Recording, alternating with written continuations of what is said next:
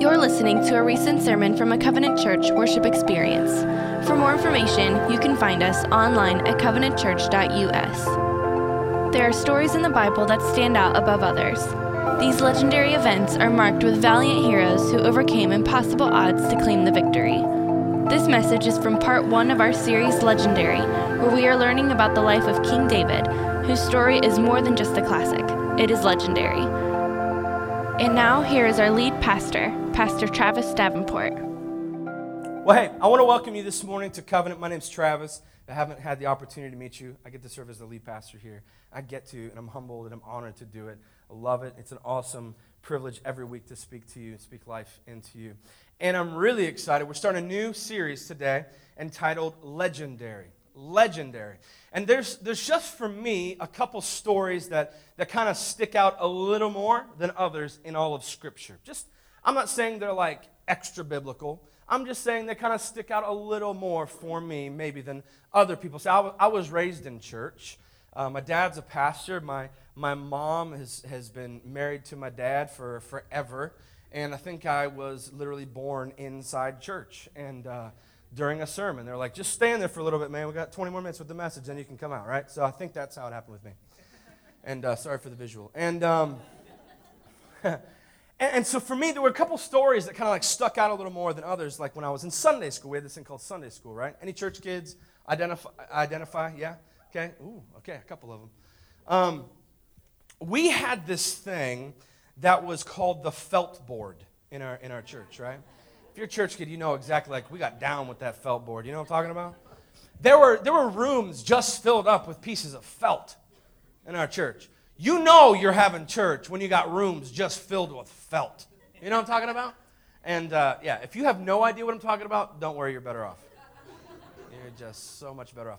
And uh, basically, this felt board was I don't know, church's version of Disney Pixar, you know, before it really took place. Um, this is church graphics, like, you know, for like the last 3,000 years. We would, we would take different characters and cut them out of felt, and they were very high, high quality and uh, very expensive. And you would put them on the felt board, and you would talk about the story in Scripture. So I remember a couple different ones. And one of the ones that I definitely remember was Jonah. Jonah was definitely one of the ones that sticks out in my mind. Basically, because Jonah had the coolest felt pieces. First off, he had the whale. The whale was the biggest of all of the felt pieces, okay? Now, this is funny. With the felt categories, the whale was actually bigger than God. So, to me as a kid, this is a big whale.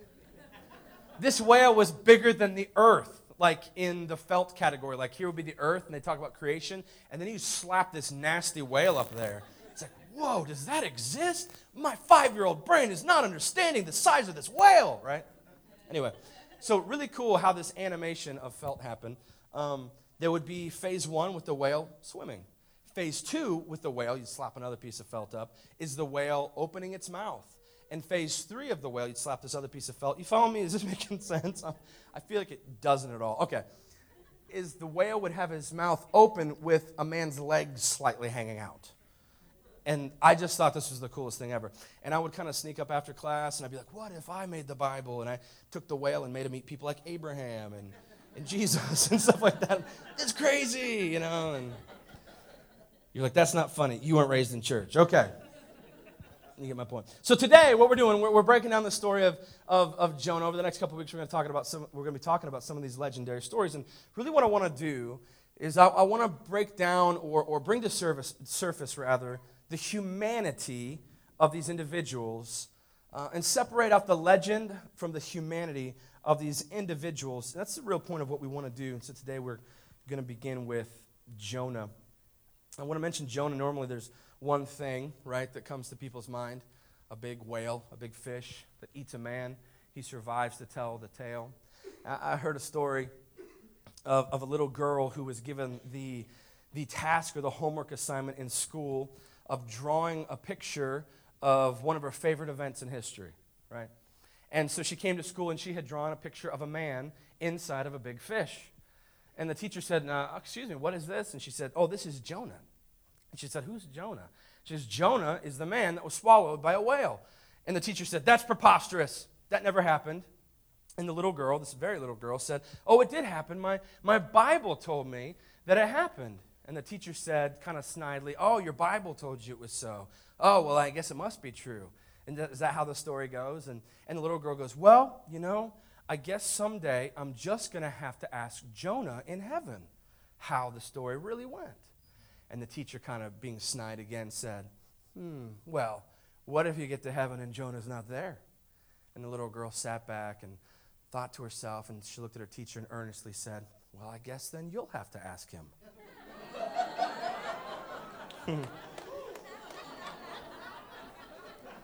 Jonah chapter 1. Jonah chapter 1. Here we go. You can follow along in Scripture. You can follow along on our screen. Open up your, your Bible app, follow along however you want to. Um, I would advise you if you're listening to this on a podcast driving down the highway, please don't open up any three items and just listen, okay? Um, we have a lot who tune in for our podcast. All right, Jonah chapter 1, starting verse 1. Now the word of the Lord came to Jonah. Say Jonah. Jonah. The son of Amittai, saying, Arise, go to Nineveh. Say Nineveh. Nineveh, the great city, and call out against it, for the evil, for their evil has come up before me. But Jonah rose up to flee to Tarshish from the presence of the Lord. He went down to Joppa and found a ship going there, so he paid the fare and went, to, went on board to go with them to Tarshish away from the presence of the Lord. So, literally, what we have in this introductory uh, passage of Scripture is God speaking to his man, the prophet Jonah. Jonah was a prophet called by God, commissioned by God to go spread the word about God. Uh, understand that Jesus Christ, the Messiah, had not yet come into the world, so God commissioned men to go tell of the coming Messiah. Scripture tells us how are those who have not encountered the Messiah to be saved pre Jesus? How how are they to be saved? And Scripture tells us by believing in the coming Messiah. And so Jonah's job was to go and tell people of the coming Messiah, and that's how they would be saved. And so God comes and says, Hey, Jonah, I want you to go to Nineveh. And I want you to go and I want you to tell them about me and tell them about the coming Messiah. Jonah hears these words, and God um, kind of exits his speaking, right? And Jonah says, No. and literally turns and goes the other way. In fact, he goes down and he buys uh, a cruise to Tarshish. Now, if you were to understand where Nineveh is and where Tarshish is at that exact point in time, it would basically be like God coming to you living in Montana and saying, Hey, Montanian, that, that would be your name. In, in my world, that would be your name, Montanian. And uh, hey, you, I want you to go to California and tell people about me. And you're like, okay, cool. And you go to Pennsylvania. That's the exact equivalent of what Jonah does. Now, we read the story and we're like, wow, Jonah, like, what's his deal? What's his problem? Here's some, here's some historical context. You have to understand who the Ninevites were. Because Jonah hated Nineveh. You get that, right? You're like, yeah, I get it. He went the other way. No, no, no. There's a reason why Jonah hated Nineveh. Nineveh was a part of the Assyrian Empire. And Assyria hated Israelites. They hated Hebrews. They hated Jews. They hated anything that had to do with anybody other than, them, other than themselves. And Nineveh was a part of the Assyrian Empire. In fact, Jonah might have been a little scared to go and talk with people in Nineveh. Because the Assyrians were famous for their ways that they had of, of torturing and killing people. Like, wow, that's a great thing to be famous for, right? Hey, we're famous for making great cheese and we're a great country. Hey, we're famous, our country's the shape of a boot. Hey, we're famous for how we torture and kill people, right? That's what the Assyrians, and they took pride in that. In fact, we can't even talk about some of the ways that they, that they tortured people. They're so gruesome. But just to kind of give you a little bit of an idea, um, there were rooms that they would set up and they would fill with ash and they would put people in those rooms and they would suffocate very slowly and over a two week period they would, they would die. So was a very bad way to die. They, they would take people and literally skewer them and then they would skin them alive in front of friends and family while animals came and ate on them. I'm trying not to be too vivid, but these are only the ones that I can share with you or feel comfortable sharing with you on a Sunday. And so Jonah said, No way, God. I'm not going there. I hate those people. They want to kill me. They are my enemies. And Jonah goes down and he thinks that he can escape God's presence. Let's see how that turns out. Jonah chapter, chapter 1, starting in verse 4. Let's see what happens here. But the Lord hurled a great wind upon the sea, and there was a mighty tempest on the sea, so that the ship threatened to break up. Then the mariners were afraid, and each cried out to his God, and they hurled the cargo that was in their ship into the sea to lighten it for them. But Jonah had gone down into the inner part of the ship and had lain down and was fast asleep. Dude's a heavy, heavy, heavy sleeper, by the way, okay? Heavy sleeper. Verse 6 So the captain came down to him and said to him, What do you mean, you sleeper? Arise, call out to your God. Perhaps the God will give a thought to us that we may not perish. Verse 7.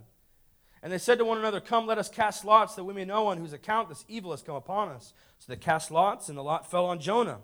Then they said to him, Tell us on whose account this evil has come upon us. What is your occupation? Where do you come from? What is your country? What people are you? That's a lot of questions in the middle of uh, the Titanic sinking here, okay? Literally.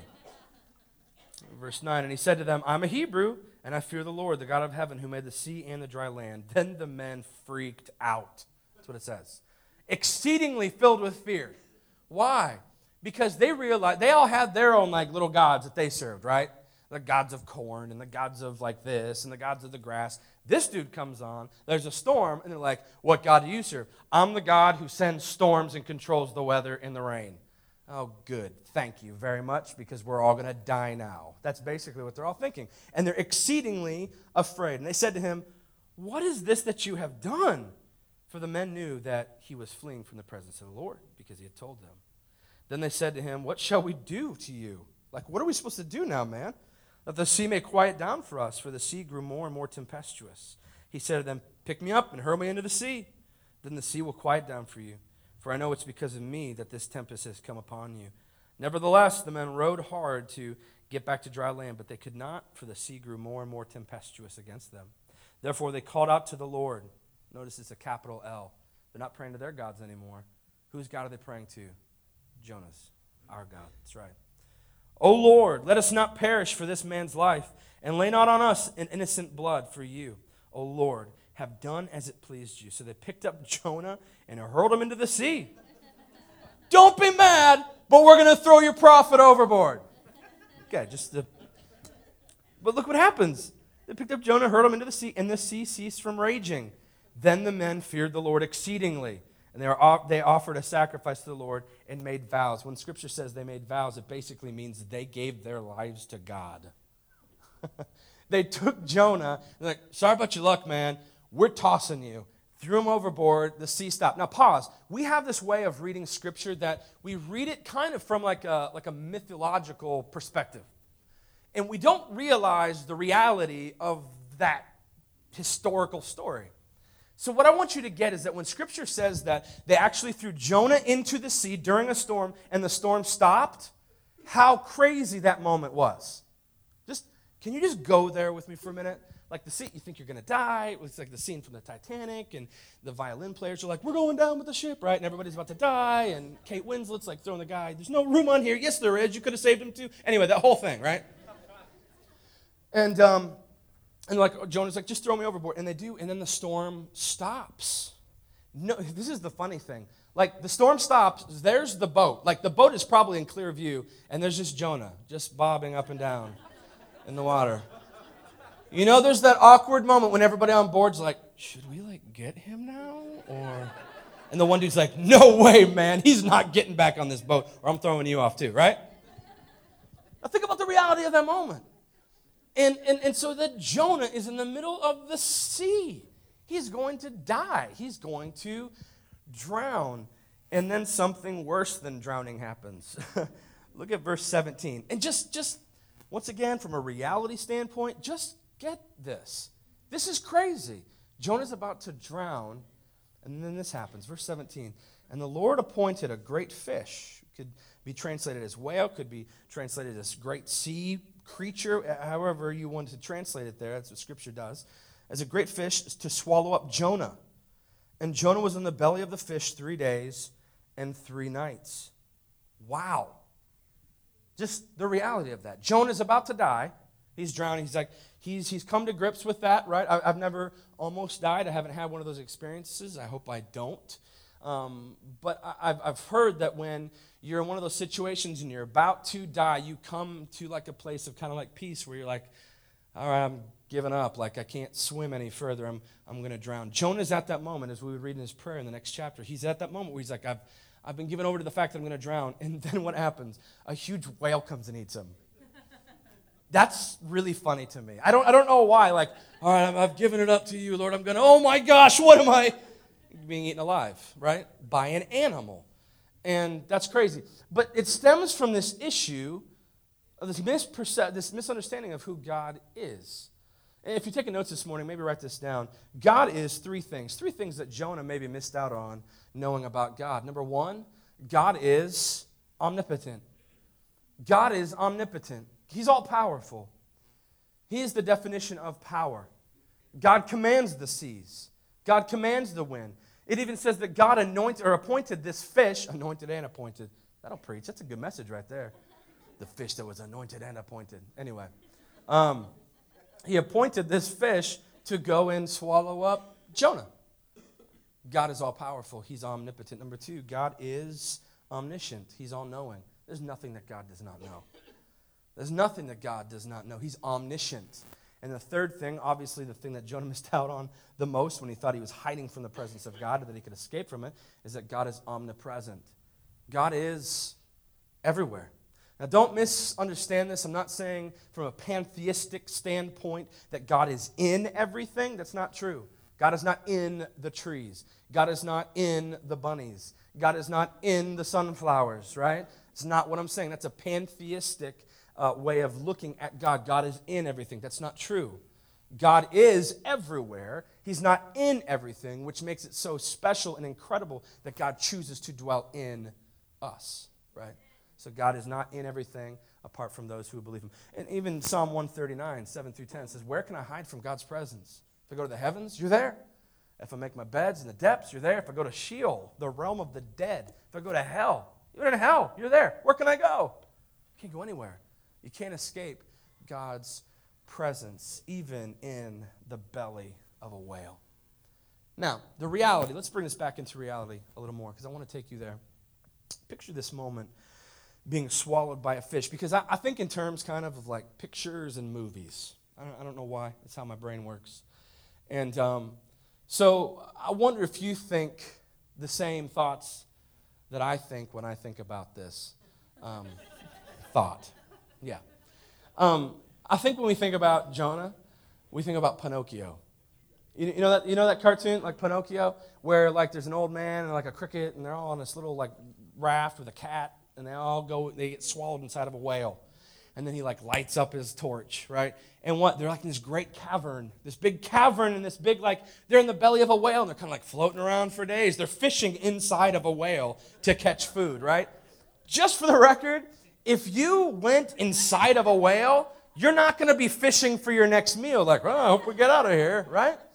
You're, you're, you're being digested. That's what's taking place. And, and so scientists would say that literally Jonah would have been on his back and the, the, the, the stomach of the whale would have been pressed up against his, his face.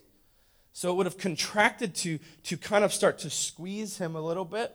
And the gastric juices inside of the whale, the acidic juices that are there to start digest, would actually have begun to um, start digesting Jonah. And there was a man actually in the late 19th century who was, who was swallowed by a whale accidentally, which, boy, that is going to be a great story for anybody, right? Um, so he was on a whaling boat, got um, hit overboard, and fell into a whale's mouth. And so the whale didn't intentionally like come up and eat him, but he fell straight. And it says that he fell straight into the whale's mouth. He didn't realize it. And it said that as he was going down, he put his hands out to the side, and he could feel that he was sliding down something slimy and slippery, where the walls contracted when he touched them. Yeah, the, the, the whale's esophagus. Crazy, right? And so all the whalers were like, oh my gosh, our friend is in a fish, like a huge whale. Let's get him. And the, and the whale goes underwater, and they can't find him. They chase this thing for like 24 hours. The next day, they find this whale, they harpoon it, drag it on board, slice the thing open, cut open the whale's belly, out rolls their friend alive, right? But the crazy thing about it is his skin is all bleached, his hair is like hanging off, and he is blind, and he's, he's a little bit crippled because he's been like crunched up and being contracted in a whale's stomach. This is the reality of what it's like. Not like a leisurely vacation fishing inside of a whale with a doll that came to life. Okay, just for the record, right? This is the reality of, of what happened. And then Jonah begins to offer up this prayer. And if you read, I'm going to generalize in chapter 2 for us to save us time. But Jonah starts to begin, he begins to pray, and he begins thanking God. Thank you for saving me. I was, I was, I was near the pits of Sheol, the, the realm of the dead. I was as good as dead, and you came and you rescued me. You sent this mode of transportation to take me where you want to go. I will go. I'll go. I'll do what you want me to do. And so, after three days and three nights inside of this whale, what happens? Well, we read in Jonah chapter 2. Uh, let's see, I'm here. 2, chapter 2, verse 10. in one of the most vivid verses, chapter 2, verse 10. And the Lord spoke to the fish, and it vomited Jonah out upon dry land. So not only did God appoint this fish to eat Jonah, it also appointed him to take him where God wanted him to go. Now think about that. God appointed this fish to take Jonah from where he was, the opposite direction, to where he wanted him to go and he pukes him up on shore, throws him up on shore. Now, now keep in mind here, if you're Jonah, even if you're surrendered, you're like, okay, God, I'm, I'm good. I'm going to go do what you want me to do. And then, but there's no lapse in time here. Look at chapter 3. chapter 3, God's just all over him. It says, Then the word of the Lord came to Jonah the second time, saying, Arise, go to Nineveh, the great city, and call out against the message that I tell you. So Jonah arose and went to Nineveh, according to the word of the Lord. It's funny, there's no hesitation this time. I don't know why, right? What do you do? You send a bird next time? Like, really? Now, picture Jonah. Here's the reality. Back to reality here.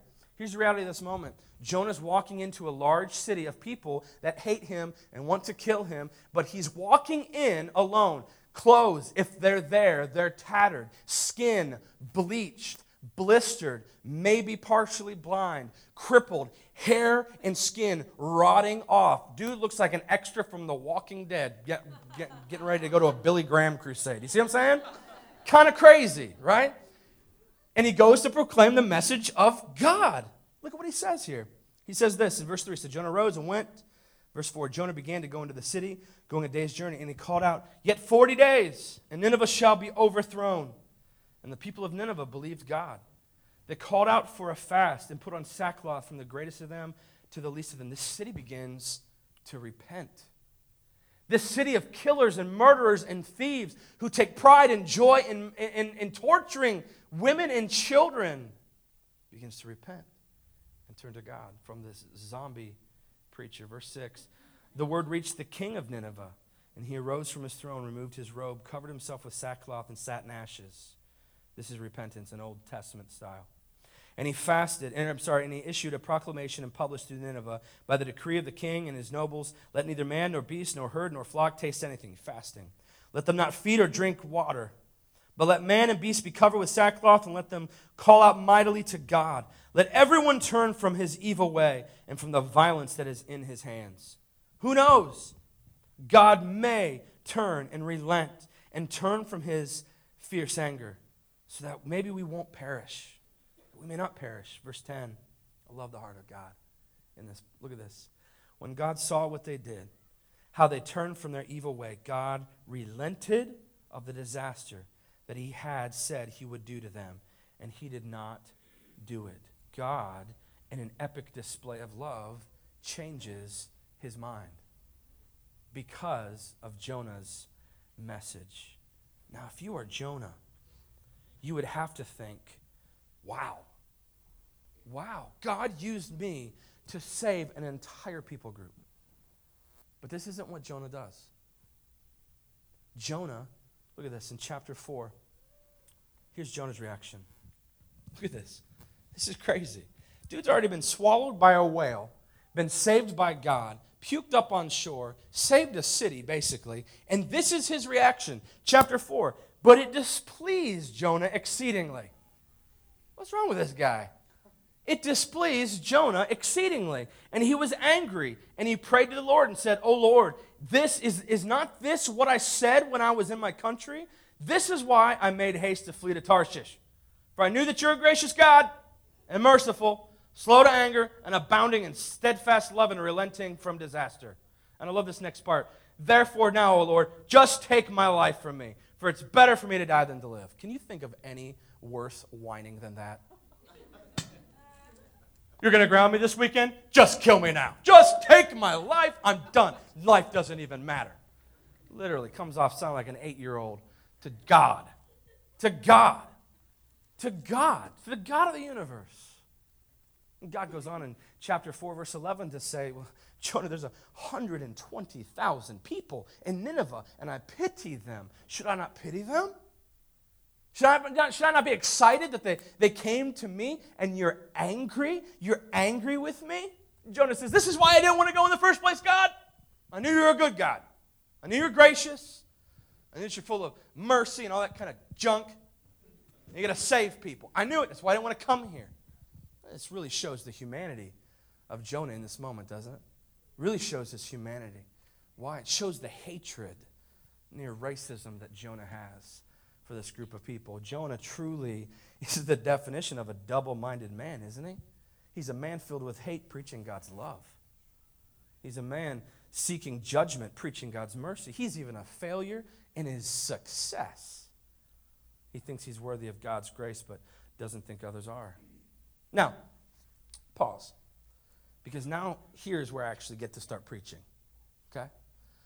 Because if, if I wanted to, um, I could now would be the point in time where we would kind of tie this message up in the nice, neat, flowery Christian, you know, package that we're used to hearing when it comes to the story of Jonah. We could, we could talk about any number of topical issues um, when it comes to Jonah. Maybe, maybe you've heard these preached. Uh, I don't know. I, I, mean, we could definitely preach them. I could do that if you wanted me to, I guess. Maybe I could talk, uh, I could ask you the question Have you ever run from God? Have you run from God? Has God called you to do something? And like Jonah, have, have you run from God? Have you, have you gone the other way? Are you like the prodigal son? I could tie that in there and we could do something like that. I don't know, make an illustration. Um, maybe, maybe I could, from this point on, I could, I could go the prayer route. You know, I could say, God hears you when you pray. I could probably do this one real good. I could, I could come up with something. I could say like something like, "Have you? Do you feel like Jonah has has life swallowed you up? Do you feel like you're in the belly of a whale? Are you praying from the dark? You know, I could probably do that. Probably get you going on that. Get some amens, stuff like that. Um, are you in the season of darkness? Do you feel like, yeah, you get the point. Um, but here's the point like all of those surface level topical sermons, those all revolve around you. And this passage in Scripture isn't about you. It's, it's not. It's not about you. It's not even about Jonah. It's not even about a man who gets eaten by a fish. This is a story, this is a book that is centered around God. 100%, 110%. This is about God, and it revolves around God. A God with such great love and such depths of grace and mercy that we can't understand it, and oftentimes we don't like it. Oftentimes we don't like it. And that's what makes this story so truly legendary. Jonah was angry at God. Notice what he says. He says, Why should they be spared? Why are you going to save them? I knew you were going to save them. I didn't want to come here. I didn't want to talk to them. They're sinners, God. They're wicked, God. They're evil. They are wrong. They, they, they, they, they. And Jonah reveals his contorted view of God's love and grace by believing that there is a them and an us. That there is a them and an us. But God never seems to indicate that there is ever a them and an us, does he? Chapter 4, verse 11, he says, There's 120,000 people who live there that I pity them. I pity them, Jonah. I created them. I made them. I love them. I love them. Should I not love them?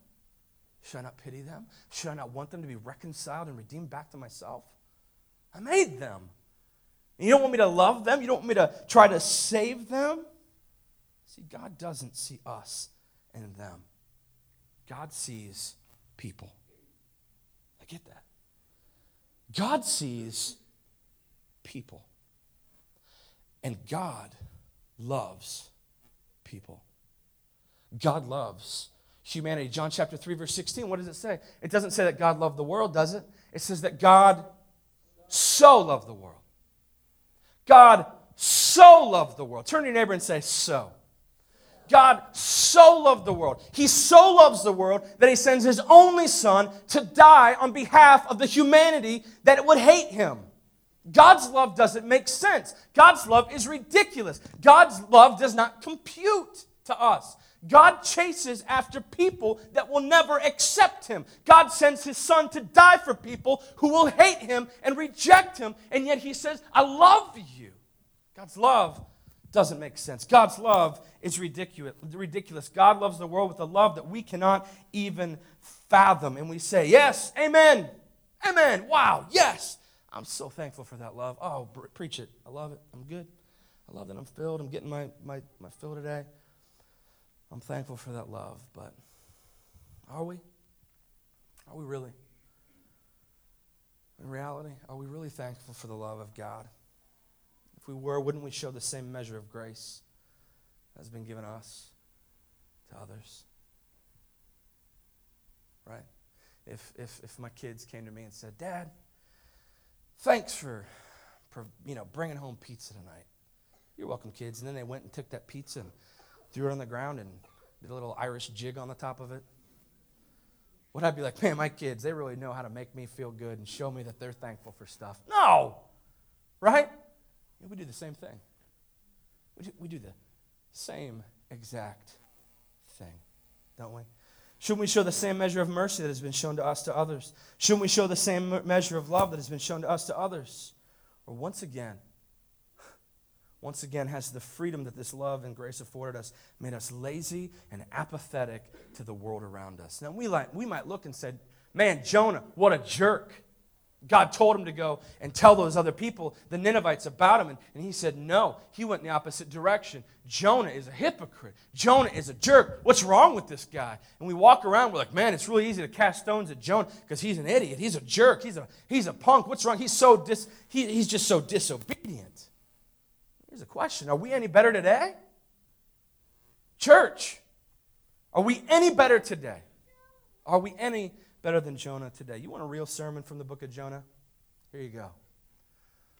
When you're in the mall and you're with your family, and you walk past a group of women who are covered in head to toe from Middle Eastern wear, is the first thing that enters in your, into your mind the fact that they need to hear about the grace of Jesus Christ? is the first thing that enters into your mind the fact that they are as deserving as you to receive Jesus Christ. The first thing that enters in your mind? How about when you're walking through the city and you see a couple of the same sex holding hands? What's the first thing that enters into your mind?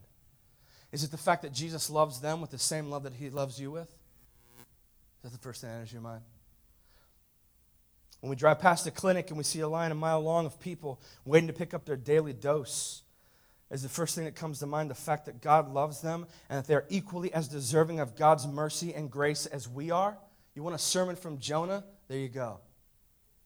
Are we any better than Jonah?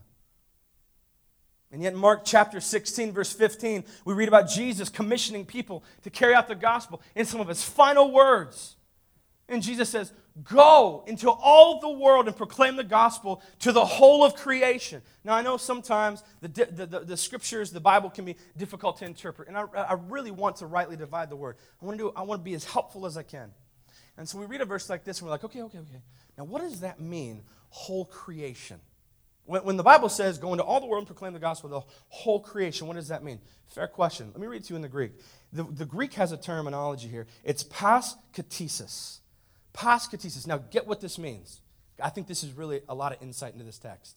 Whole creation, paskatesis. Here it is. You ready? It means whole creation. That's what, that's what it means. You're looking for a deeper meaning? There isn't one. Jesus says, Go into all the world and tell everyone you meet about me. What else is there? What else is there? all creation, all people. Listen to me, church. Jesus died for all people, every nation, every tribe, every dialect, every color, every race, every preference. Jesus' flesh was ripped open and his blood spilled so that all of the world could know his love for them. And the problem isn't, the problem is that we don't see people the way that God sees people. Because if we saw people the way that God sees people, then we would love people the way that God loves them. But we don't. We don't see people the way that God sees people, do we? No. We do see in colors. No. We do see in, in, in nationalities. No, we do see in, in religious terms. And, and we separate and we put up barriers. I'm not talking about the fact that Jesus Christ is the only, only way and that we should be accepted. I'm not saying that at all. No, no, no, no, no, no, no, no. I'm saying it's on you to reach people with the gospel for Jesus Christ, no matter where they come from or how they talk. It's on us. And Jesus Christ died for each and every one of them. We don't see them the way that God sees them. Maybe if maybe maybe we're just scared. I, I don't know. What is it, church? What what is it? Maybe you're scared. Maybe we're scared. Maybe we don't think they're deserving of it. I don't know. I don't know. I just, I just know that we don't do it. You know what we do, do though? You know what we do? We do this really well. We insulate ourselves in these safe houses that we call church with people that look like us, talk like us. This is, this is crazy. We, we still have churches that cu- get caught up in, in judging people that, that wear jeans and have long hair and show up to church. Wake up! There's an entire diverse world outside these walls that is dying to know Jesus Christ. And yet we sit in here and wallow around in our little performance driven religious Christianity, and God is sick of it, and He's tired of it. And He says, These things break my heart. These things break my heart. The fact that these people that I created and love don't know me breaks my heart. And the fact that we refuse to go and tell people about God equally breaks his heart. And we should be ashamed of it. We should be ashamed of it. I hope you're ashamed of it. I'm ashamed of it. This was one of the hardest messages to prepare for this week. I tried every way I could to make myself feel better about myself this week. Every way. But it came down to the very fact that I am Jonah. I am at my deepest level, at the core of who I am, I'm Jonah. I wish the first thing that came into my head when I saw people who were different than me was, man, how can I reach them for the gospel? But you know what often happens? Turn your eyes, kids, let's go this way. It's just me being honest. I wish the first thing that, that came into my mind when I see a picture flash up on a screen about on the news about this person did this to this person, I wish the first thing that came to my mind was, man, how can we reach that person for the gospel? But it's not. I don't even know that it comes to my mind sometimes. I am, I am Jonah. It's a diverse world out there that doesn't look like us, sound like us, and believe like us, that needs to hear about Jesus Christ. Yes, amen? And, church, here's the fact like, no amount of inviting them to church will get them to come. Okay? No amount of inviting. They're not showing up to us. They're not coming here. So what do we do? Just give up? We just, we just give up? Well, I mean, I guess it's just it's God's will, right? Just, they're not going to come here. Well, what can, you do? If they're not going to come here, we have to go there. We have to. It's what we're called to do. I know that you don't want to. I know that you're scared and often, oftentimes you're, you're nervous, you don't understand it, but you must. You must. What are you going to do about it, church? Are we just going to Sunday after Sunday just get together and grow a church of people that look, sound, and smell just like us while there's an entire world out there that doesn't look, sound like us at all, and we're just going to let them go by the wayside? And then someday just pray and catch this plane to heaven and we're going to glorify God while meanwhile God's heart is just breaking for millions of people daily that are dying and going to hell. That's got to break your heart. That's got to do something, not church as usual. That's got to do something to you. Church, we must go to them. We must go to them.